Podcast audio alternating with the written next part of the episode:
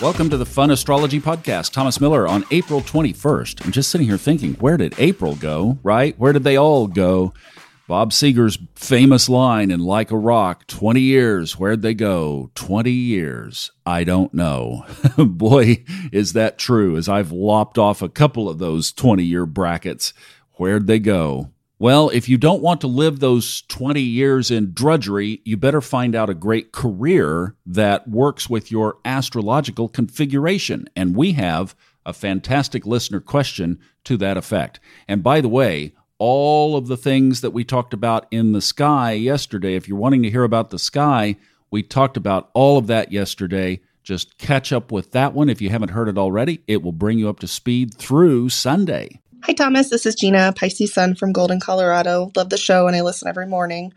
I'm wondering how you interpret someone's career potential and destiny through a natal chart. I've been poking around things like my Sun and North Node conjunction in Pisces, my Pluto and Midheaven conjunction in Scorpio in the 10th. I've read to look into the second and sixth houses, but mine are empty except for Ceres and Aries in the second. So I've I've got the data, but I'm struggling to weave it all together and find meaning and direction behind it all wondering what your thoughts are. Thank you for the show and all you do. I appreciate it.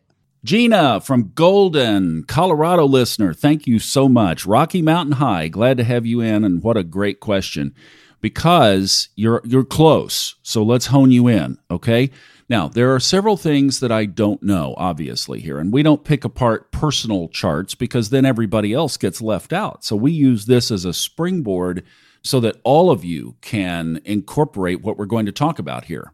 So, just a little bit of background. When I came back to Texas from Colorado, I ended up being a caregiver while my partner then was having back surgery.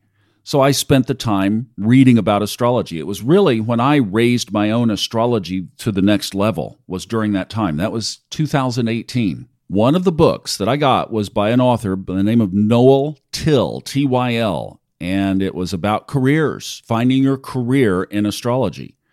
And I'm looking at this and I'm comparing it to my chart and I'm thinking, I could do this professionally, maybe.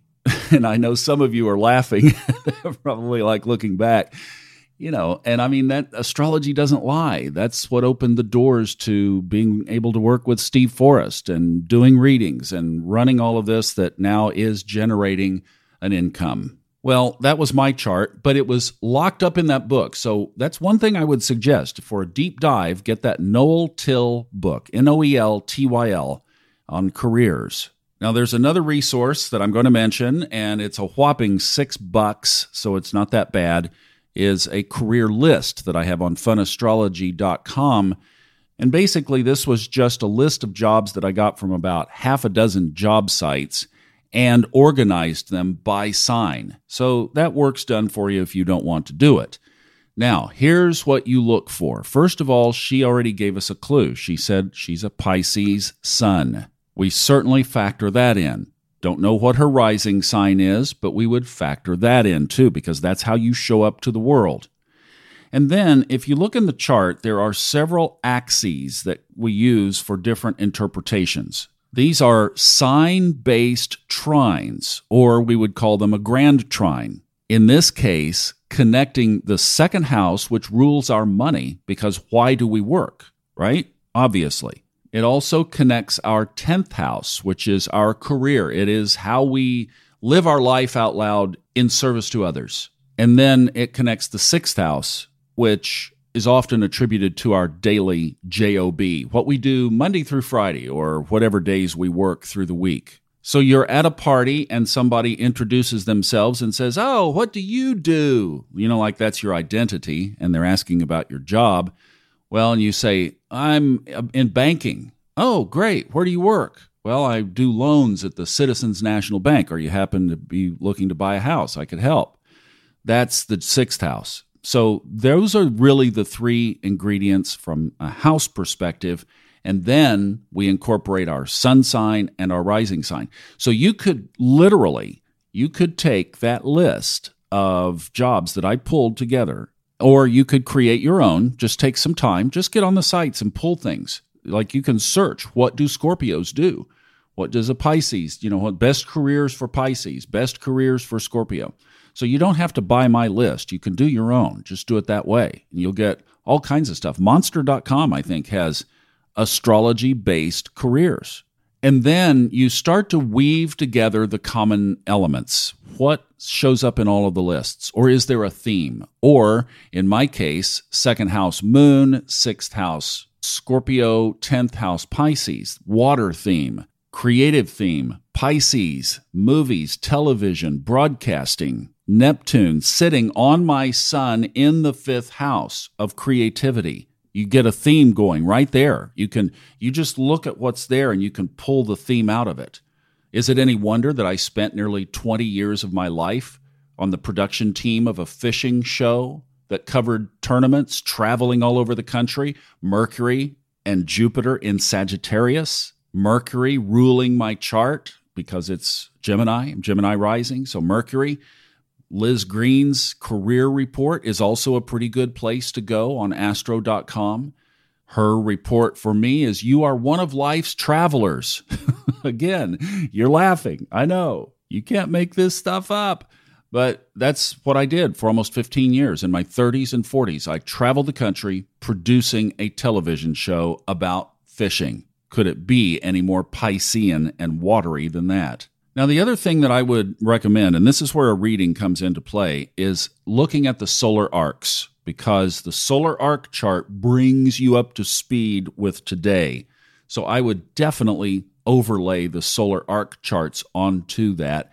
And what I get with that again myself is that a big shift into Capricorn Sun, Virgo rising. So all of a sudden, see all of my creative stuff and even all of that travel stuff, as I'm finding out right now, is shifting into organization and structure and building the foundation. So, like right now, if you look around, I am making money as other people are being successful. And I'm not even taking money. Like on these readings from the three ladies that we have, I don't take any of that. That's a handoff. And yet, money is coming in abundantly from other areas. It's because I'm following that solar arc piece in helping other people get their careers up and out or what they're interested in up and out of the ground.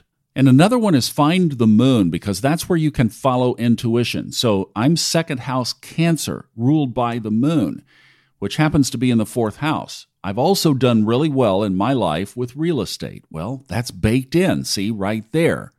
The other thing is that it showed me that the moon, being the center of our intuition, is that I should always follow my intuition in order to make money. When I got the prompt to email Fred Dodson to narrate his audiobooks, I followed it immediately, and that one decision changed my entire life. So find out where the moon is and follow intuition in those areas. For me, it just happens to be related directly to money. So when I get an intuitive prompt about money, I follow it. When I don't get an intuitive prompt about money, I follow the ones that I've already gotten. And while you're in that action, you'll get the next and the next and the next. You don't have to worry about they'll come. The synchronicities will appear. But I'll tell you, if you align in this way with your chart, you will not only be just ecstatically happy, but if you're well trained and you offer a good product that is in demand and you do it well, then you will be abundantly rewarded because the synchronicities of just who you need to meet will show up for you. You don't have to worry about that piece. The other thing I would recommend is to come over to our Facebook group page, Subconscious Mind Mastery and Fun Astrology Podcast Listeners group on Facebook. It's private. Please answer the questions. We want to know that you're from the podcast. And listen to our last two healing convergence recordings that are in there. They're an hour long, so you're going to have to dedicate a little time to it. But we have been talking about aligning with Source. It's also the most recent subconscious mind mastery podcast. But this past Sunday night, we really put the, the spin or the polish on how to apply it. This is also on YouTube. Both of the healing convergences are on the Fun Astrology podcast channel on YouTube if you'd like to just catch it there. And they are broadcast live on Sunday night on YouTube at 8 p.m. The reason I'm saying that is that when you also align your chart and you align your heart, then you get the double package of working in complete authenticity with Source. And that's where you really get the magic. Actually, that subconscious podcast might be the next to the latest because I am planning to release another one on how I used this exact process to obtain the apartment that I just rented in the mountains in Western North Carolina that I am so much in wow and awe that I still am just in disbelief how it all came together. So, telling the story and keeping the stories inspirational for you and that's how you bring your career together with Source. And that right there is the most powerful package I could offer you. Great question, Gina. Thank you so much. Keep shining, keep those mountains bright, and I hope to see you out in Colorado one day soon. Now, go out and make it a wonderful Thursday.